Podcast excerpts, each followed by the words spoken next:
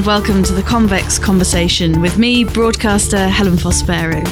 Today, I'm on Scotland's most westerly island and one of the most remote. To give you a sense of just how remote the beautiful Isle of Barra is, it takes five hours by boat to get here from the mainland, or you can take a 45 minute flight from Glasgow on a de Havilland Twin Otter aircraft and land on a white sandy beach, making it the world's only tidal airstrip. Barra nestles between a continent and the wild Atlantic Way at the southern tip of the Western Isles, and its pristine cold waters are home to some of the UK's finest oysters. The Isle of Barra Oysters was founded by three local mates, brothers Gerard and Martin MacDonald and Donald MacLeod. And today I've come in search of Gerry to find out the story behind one of life's great delicacies. Gerry, it's lovely to finally meet you. You and I have been talking the last year about me coming to Barra, and I have to say, I'm so not disappointed. This is such a beautiful place. Will you describe a bit of it for us?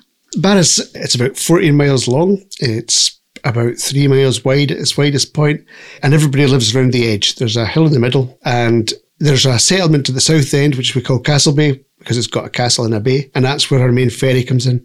And at the other end of the island, we have the airport, which is on the beach. And in between, we have lots and lots of lovely white sandy beaches and some of the most beautiful machair land, which is an ecosystem that's based on shell sand based soil. So that the soil is something like 98% shell sand and it supports meadows of wildflowers and orchids and so on.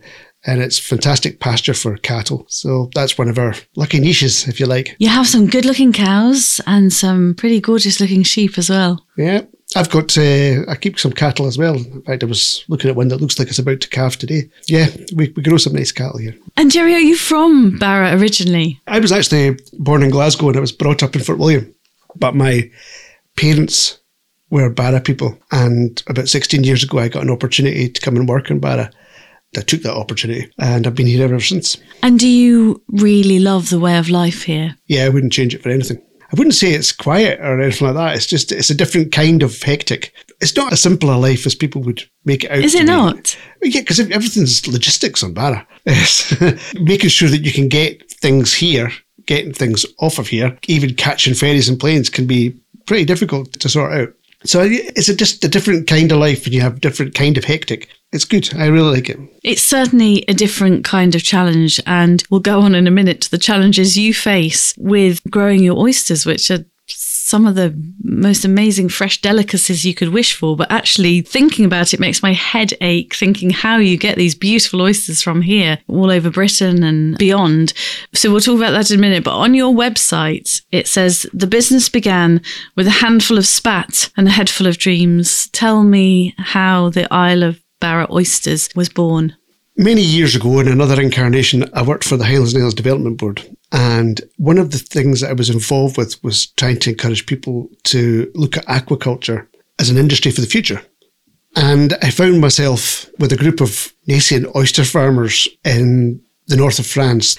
And the lesson that we were trying to learn was the scale of, of the industry in France. Because if a Scottish industry is going to compete on a worldwide basis, then you've got to be able to look at biggest producers and say, how do they do it? That's the technology we need to adopt. Those are the techniques. So we went and did that, and several jobs later, I found myself in Barra looking at a beach and thinking, that's not so different looking from the ones in France. The right kind of sediment, good exchange of water, very clean. I think I could probably do this oyster thing. It hasn't been as simple as that. so, how did you get going? Did you have a pint or a whiskey with your mate and your brother and start discussing it? Well, it kind of it developed along a wee bit. It started off myself and Martin, my brother, would come up to Barra fairly regularly, and I would rope him into helping me. Naturally. And parallel to this, I was talking to Donald, and he was saying, "Well, he's getting to the age now where." Working in a swell all the time, his hips, his knees, these kind of things are starting to pain him. And he was thinking, if I can do something that still works with the sea, but on, on a more stable platform, so he, he was very interested in getting involved as well. And we just found ourselves falling into this business where we bought this spat and started growing it. Okay, so what's the spat? I need okay, completely spat, educating right, okay. Gerry. What's the spat? Well, the kind of oysters we grow are Pacific oysters, the rock oysters. And rock oysters need 16 to 20 degrees centigrade before they can breed. And our hottest temperature in the summer touches on 16 degrees. They never come into breeding condition, so we can't spawn them naturally.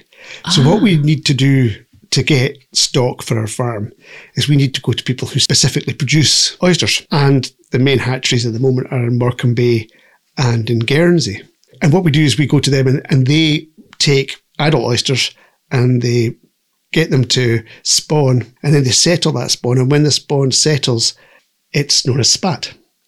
And what you would see to give you the equivalent and with mussels is if you if you were to look at rocks every year, you'll see a fine settlement of small mussels and then the year later they'll have grown. The fine settlement is known as spat. That's a spat fall. We buy oysters depending on when and where we buy them. We, we can get them from three mils, six mils. We tend to want to get them a bit bigger than that. Most of what we buy is about the size of your thumbnail.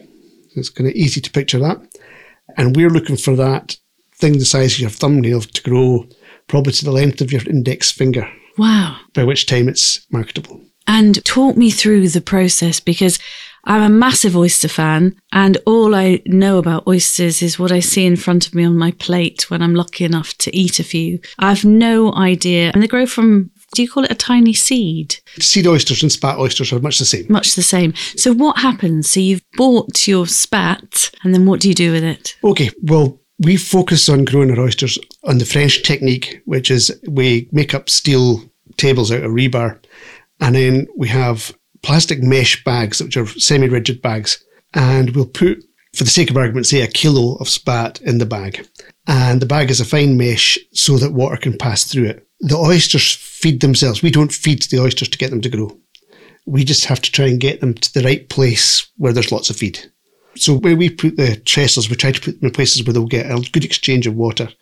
And as that water exchanges, the oysters themselves filter the food out of the water. So from about this time of the year, March time, we start to see plankton in the water. They'll grow well from now till October. And then October through to March, they won't grow at all because there's no daylight. We don't have very long days in the winter. So we don't get plankton, so you don't get food in the water, so the oysters tend not to grow and also the water gets quite cold. So, so what's the life cycle between you starting off with your spat and oysters being enjoyed in a restaurant? Or well, it's actually quite simple because the beauty of it is we don't have to feed them. So we lay them out. We make sure that the bags stay clean, and the way we do that is by turning them over. So the bit that faces the sun grows seaweed. And if you let that carry on, that'll reduce the flow through the bag. So that reduces the feed to the oysters. So that slows them down. So you don't want that to happen. So every month or so, we'll go out and we'll turn every bag on the site. While we're doing that, we'll also give the bag a shake to make sure none of the oysters stick to the sides of it.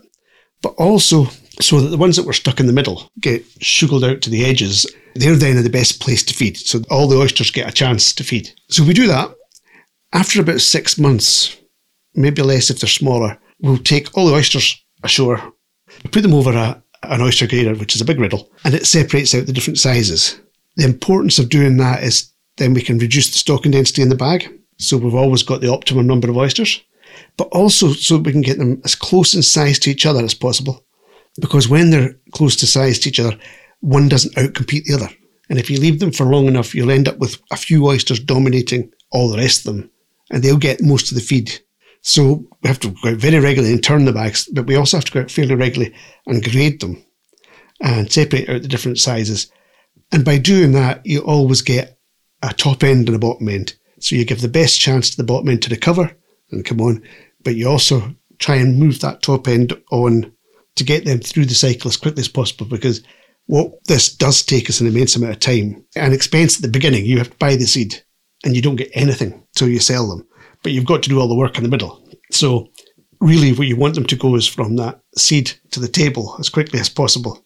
And all our work is about making that happen. So, what length of time would that be from the seed to the table, just as a, a rough estimate? For good oysters, if you're lucky, a couple of years. Really? For the majority, three to four years.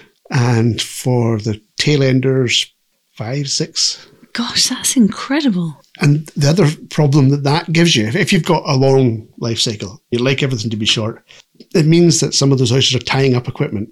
They're holding you back a wee bit. If you were in the likes of France, where the market for oysters is really mature, what happens is they just have five grades. So at a certain point, they'll go and they'll say, right, this block of trestles here, we'll take all the oysters off there, we'll grade them, and we'll sell everything. And anything that's too small to sell, we dump because we need those trestles for the next generation of oysters. And that's it. That's their cycle. And they can sell five different grades of oysters. We can't sell five different grades of oysters. People want a particular size. So realistically, 60 to 100 grams is the range that they'll buy them here. And would that be a two or a three on a menu? Yeah, that would be two, three. That's the two Yeah. grades.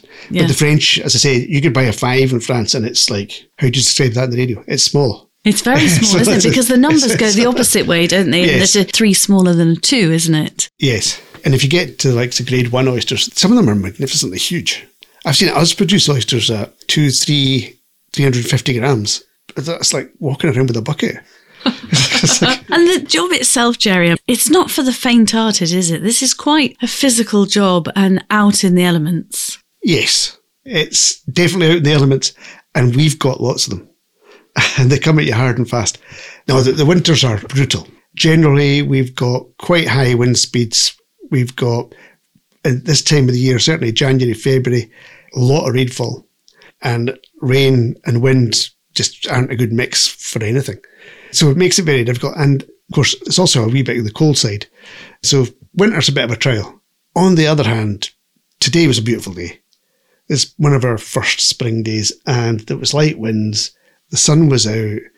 You're getting the best of the air. You're, today, for instance, we were working on the pier today. We're watching an otter being annoyed by some gulls. These kind of things you get to see. But when you're out in those winter conditions, what gets you through? What is it that makes you so passionate about what you do? I would be completely bankrupt if I didn't do it. There'd be no food on the table if you didn't do it. It's quite as simple, really, as that. You have to go and do it, or you you don't get the results. It's a relatively simple thing that we're trying to do. It's just that there aren't any shortcuts. If you don't turn the bags, if you don't grade the oysters, if you don't look after the equipment, then you don't get the results. And if you don't get the results, you can't sell the oysters. So you need to do the work. And it's the need to do the work that takes you out there. Because believe me, if I didn't need to go out in that weather, I would I would not be going out in that weather. You'd be by the fire with a single malt or something, or a blended whiskey or something nice. And of course, you do have to work and respect Mother Nature. You've got to work with the tide, haven't you, as well as the weather conditions. Yeah, we're very much dominated by tides. So spring tides is when we work because we want the oysters to be feeding. They can only feed when there's water around them. So we put the oysters as far down the beach as we can so that they're covered as much of the time as possible so that they feed as much as possible. But we have a balance to reach there because we also have to be able to go and do the turn in the bags and all that. So there is a, a kind of a bit of a balance as to how far down the beach can you go. And to give you an example, with very small oysters, because they're quite vulnerable to drying out, because they're vulnerable to predators, we put them as far down the beach as we can get them. And that way they get more cover under the water more. So they grow a wee bit faster. And you want to get them through that stage into a stage where they can be a wee bit hardier further up the beach, bigger than the predators prefer and so on. So you're working wisely on, on how you place things on the beach. And who are the predators? Well, if you have a place like Barra, we've got full seawater with very little freshwater input, and that means that you can get starfish, brown crab, and all sorts of these these kind of things that, that predate, actively predate on oysters. And brown crabs will just chomp through shells. Will they? They're just they're just they're just chomping open. Starfish, they're usually deterred by the bags. The bags are that we have we put the oyster in, they make it difficult for them. The other one is oyster catchers. If oyster catchers get used to feeding around oysters, they will just keep coming back and they'll decimate the stock. And there are things you can do. One of them is the further down the beach the oysters are, the less exposed they are. Oyster catchers don't swim generally, they're, they're waders. The other thing is the mesh in the bag's important. So if you put oysters in a 13 mil mesh bag, an oyster catcher can get its beak into that mesh and it can open it. They're clever, But aren't they? at 9 mil, it can't. Ah, interesting. Gosh, So, so if you've got small oysters, you would put them in a smaller mesh bag because the oyster catchers have a harder time trying to get at the oyster. And maybe if you've got harder oysters that aren't going to be so vulnerable, you would put them in a bigger mesh bag. So you do these three measures. But we also see we see lots of other things down there. We see lots of butterfish and we see some of the things like the winkles and things like that. When they spawn, they'll leave the spawn on the bottom of the trestles. And you get wee scorpion fish and crabs. You see all sorts of stuff. Oh, the nature side of it must be great, is it? Yeah. And and the actual trestles themselves, when their bags are on them, they create almost like an, a reef. It's just like additional reef for them. So you do see lots of sea life around them. And I went for a stroll today on one of your amazing white beaches, minus hiking boots, minus socks, and the little toes freezing, but it was absolutely beautiful. What makes the conditions here so perfect for oysters? Very little input from fresh water. And what that means is that we don't get much in the way of things like E. coli's and noroviruses. We don't really get an awful lot of that. So the quality of the water's top. Because of where we are on the beach, you've seen the airport, the airport beach in Barra, the tide goes out by about over a mile and the sand is white and it heats up in the summer. And what happens is when the tide comes over it, it warms the water. And when the water's warmer, it's more productive. So that increases the feeding that's available for the oysters. So we get fatter oysters in the summer. And then that, of course, goes into the, the rate at which they grow and so on. We have this thing where we've got really quite rich water We've got the benefit of not having contaminants in it. And we've got these big beaches that warm it. Well, warm it the bit where I'm at. And uh, these conditions help us, you know, they help us a lot. And you can't really beat clean, rich seawater. Wow, the seawater is absolutely beautiful. The turquoisey colour of it, and it just looks so clean and fresh. It, it is pristine. I think pristine is such a great word for it. It's absolutely beautiful. What makes a Barra oyster for you? What's special about the flavour of your oysters? I say what's special about our oysters because I go back to this full seawater thing where there's very little fresh water. It's a strong flavour. There's a strong salt element to it. But then turning back to the beach thing, because the water's quite rich, the oysters are really quite creamy. So you've got this saltiness and the creaminess. Some of the, the oysters that are grown in in estuarine conditions, they can get that creaminess, but they lose a bit of the, the sea element because they don't have that. But we, we seem to find that ours have this a nice, strong but rich flavour. Was business wise it quite a steep learning curve, and were there some challenges and lessons on the way once you started the business together? Yeah, you make mistakes. Everybody makes mistakes. If you don't make mistakes, then you're probably not doing anything. And then mistakes can be quite costly. Putting something off for a few weeks can cost you in growth, it can cost you stock. So one of the things is you can't prevaricate. You've got to just do the work. When it's got to be done, you've got to do it. And there are times when, I, when probably in the past I've not been as diligent and you've found that these errors creep in. We thought that if we could buy small seed, it's cheaper. And so you're going to have a saving there. But the reality is that it isn't that you lose more to predation. It's harder to grow on. There's all sorts of issues with that. And actually, we've gone almost completely the other way and we buy it as big as we can get it. And that's all about shortening the life cycle. It's all about not losing stock at the beginning. So there's lessons like that. And then there's lessons in equipment.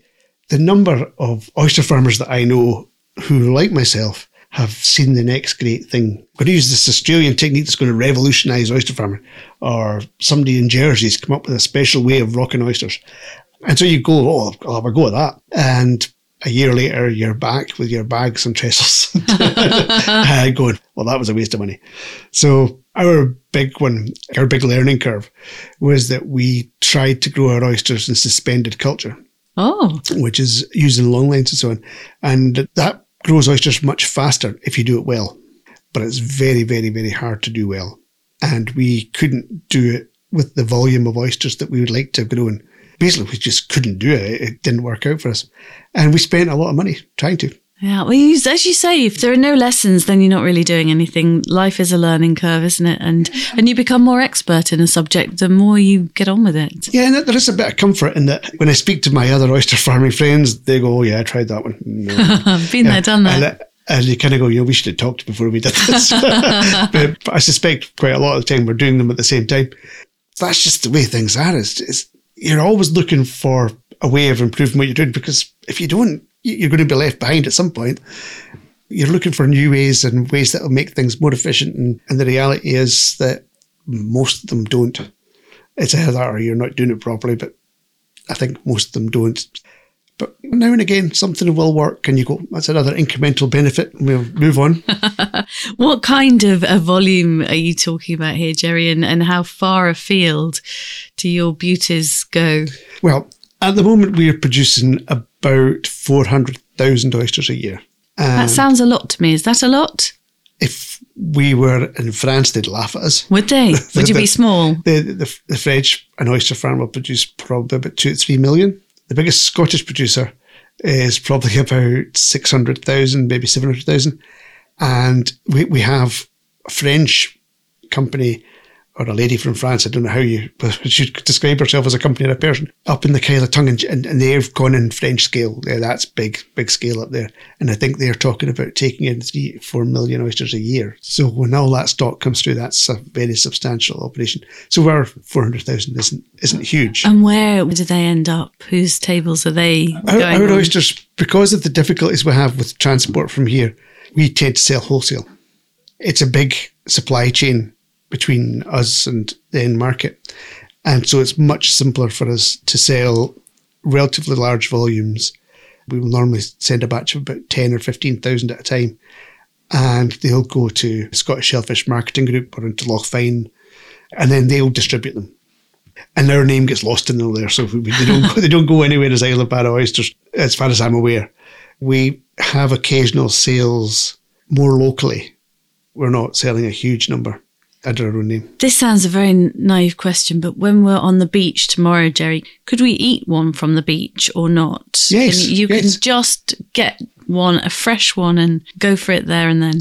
Absolutely, because the waters here are what are known as Class A waters, and we don't have to depurate our oysters or anything like that before we eat them we can just open and eat, and can that's we? fine. Wow, so that's no very problem. exciting.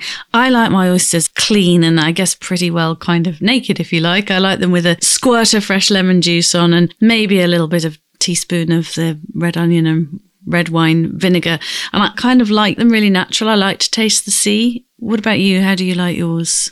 When I'm eating them fresh, I like the, the actually the red onion and the red wine vinegar is, is pretty much my favourite. But I also quite like them cooked. Ah, oh, no, you see, I never understand the baking or, or adding strong flavours to them. What what do you like with them? We tend to do them in a, I suppose it's close to Mornay as you can get. We basically would put a teaspoonful of cream on top of the oysters and then a wee sprinkling of Parmesan cheese and under the grill. Oh, actually, that does sound good. When you can see the cheese starting to brown, by that time the oyster itself is cooked. Oh, well, you see, I suppose I have them so rarely, I just go for them as described. But I'm imagining that you can have them in your house a lot more often than I can in mine. Oh, you might be surprised. we, we do eat them fairly regularly. Do you? Yeah. And of course, shucking is an art in itself. And there's nothing like a well shucked oyster. You don't want pieces of shell in. That is a bit of an art, isn't it? It's an art that I have never managed to perfect. Have you not? Have you not? I, I can I can get into oysters reasonably well, reasonably quickly, but I've seen some of my oyster farmer friends who can open an oyster and make it look like an art, really beautifully done and beautifully finished, and you look and go, wow. And, and then I look at what I've done and I go, hmm, that doesn't look so good. We'll test you out on that, don't worry. Now, you said you worked in aquaculture, and I think you're growing salmon and shellfish since 1986. How did you get into it in the first place? Well, while I was in my secondary school years, salmon farming industry was starting to take off, and to some degree, mussels, but mostly it was salmon around Harbour. And so I, I was quite interested in it as something that was going on in my area that was going to create jobs in the area because there really weren't many prospects in the Highlands at that time. So I went off to university and I did a degree in zoology and I specialised in marine science. And when I came out of it, I just went, right, okay, I've done that. One of the summer holidays, I worked on a salmon farm. And I thought, that'll do me. That's the job for me when I finish this. So I went, when I graduated, went back up to the harbour and uh, looked for a job in the salmon farms. And did you enjoy it? Yes. Yes, it's uh, again hellish weather in the winter. Much more fun in the summer, but outdoor all the time. You've got at that time it was it was very much an unmechanized industry, and the scale it is today, you know, it was nothing like that.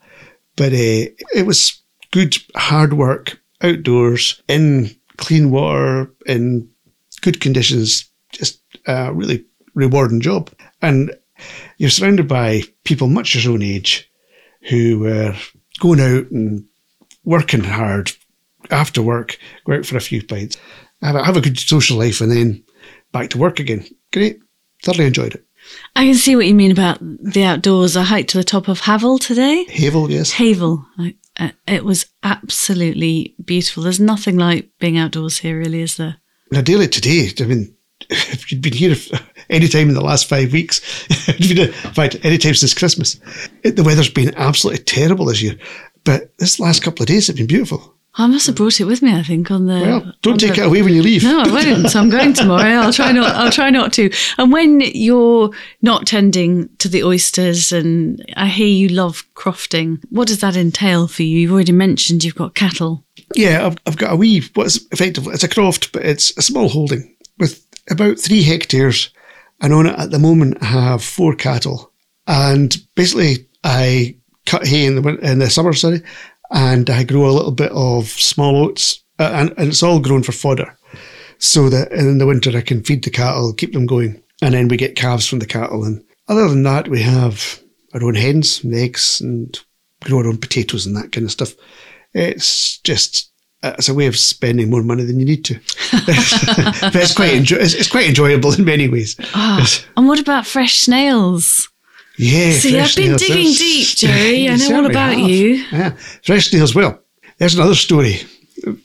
In my pre-Barra days, when I used to come up, one of the things I noticed about the place was that there are a lot of snails in Barra. You might not see them just now because it's only March, but there's a lot of snails.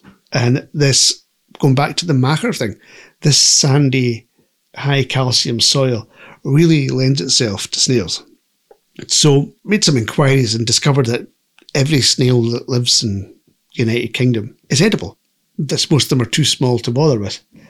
And that was interesting. And I thought, well, maybe somebody will eat these snails. And it took me probably 20 years to find somebody who would. Uh, but I, finally managed to get hold of, of a guy in a, in a restaurant in Edinburgh, a guy called Fred Berkmiller.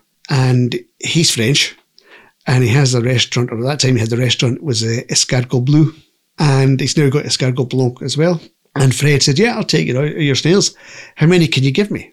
And I went, "Well, what do you want?" And he goes, "Can I have ten kilos a week?" Ten kilos a week of snails. T- ten kilos, a lot of snails. That's a lot of That's snails. Buckets of snails, that is. But we managed to do them ten kilos a week for a while. Did you really? Uh, but it, you have to get on with other parts of your life as well. There's a lot of time picking ten kilos of snails. So we've cut it back a bit since then.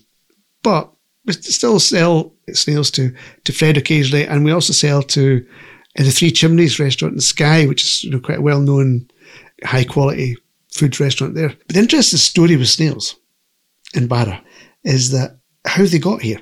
Because the first story I heard about it was that they were they got here with the Romans. That's got to be rubbish because the Romans never got here. So it can't be that. And then the next part of the story, I went, well, they've got to come from somewhere. And we did some research. And eventually it turns out that when the monks came, the first religious people came to the islands, they brought snails with them. And they brought snails with them for quite good reasons. One of them is that they hibernate. So you can get these snails, collect them in, in the autumn. And they're really self contained tins of food. You know, there's, there's wee just food in a shell that goes to sleep for the winter. And it doesn't matter if it's asleep or not, you can just take it out and cook it and eat it. The other thing is that snails weren't counted as meat. So on fast days, when they weren't allowed to eat meat, they could eat snails. So they could still have something fairly substantial. And at times when you couldn't get out and fish, snails were there. So there, there was this food that was available through the winter if you went and collected it in the summer. And it could be eaten on days when other foods couldn't be eaten. So that was where we believe that snails got to Barra from. And on places like Tiree and Uist, but not South Uist. Gosh. Because South Uist got hedgehogs. Has it? And the hedgehogs eat the snails. Selling Barra snails to, to effectively the French. Yes. That's, that's quite special about that. Will we be eating a snail tomorrow? Just checking. No, No, no, no snails tomorrow. Shall we stick to Shall we stick to oysters? I think that'll be wise. When I first asked you to do the podcast, Gerry, um, you asked whether I thought you'd be interesting enough, and you seemed quite shocked that I'd asked you to feature on the podcast series. It's been absolutely fascinating talking oysters to you, and thank you for having me today, and for and for sharing the story with me, and uh, and for letting me taste them. All right, well, thank you. It's very nice to be involved. You've been listening to Gerry MacDonald, one of the founding directors of the Isle of Barra Oysters, giving us an insight into how oysters are grown and nurtured here in the Outer Hebrides, and in fact how snails came to the Isle of Barra. Download and subscribe to our series at convex.podbean.com or search the Convex Conversation on Spotify, Stitcher, Apple and Google Podcasts, or wherever you listen to yours. I'll be back next week, sadly not sampling fine oysters, but with another fascinating guest, so join me then.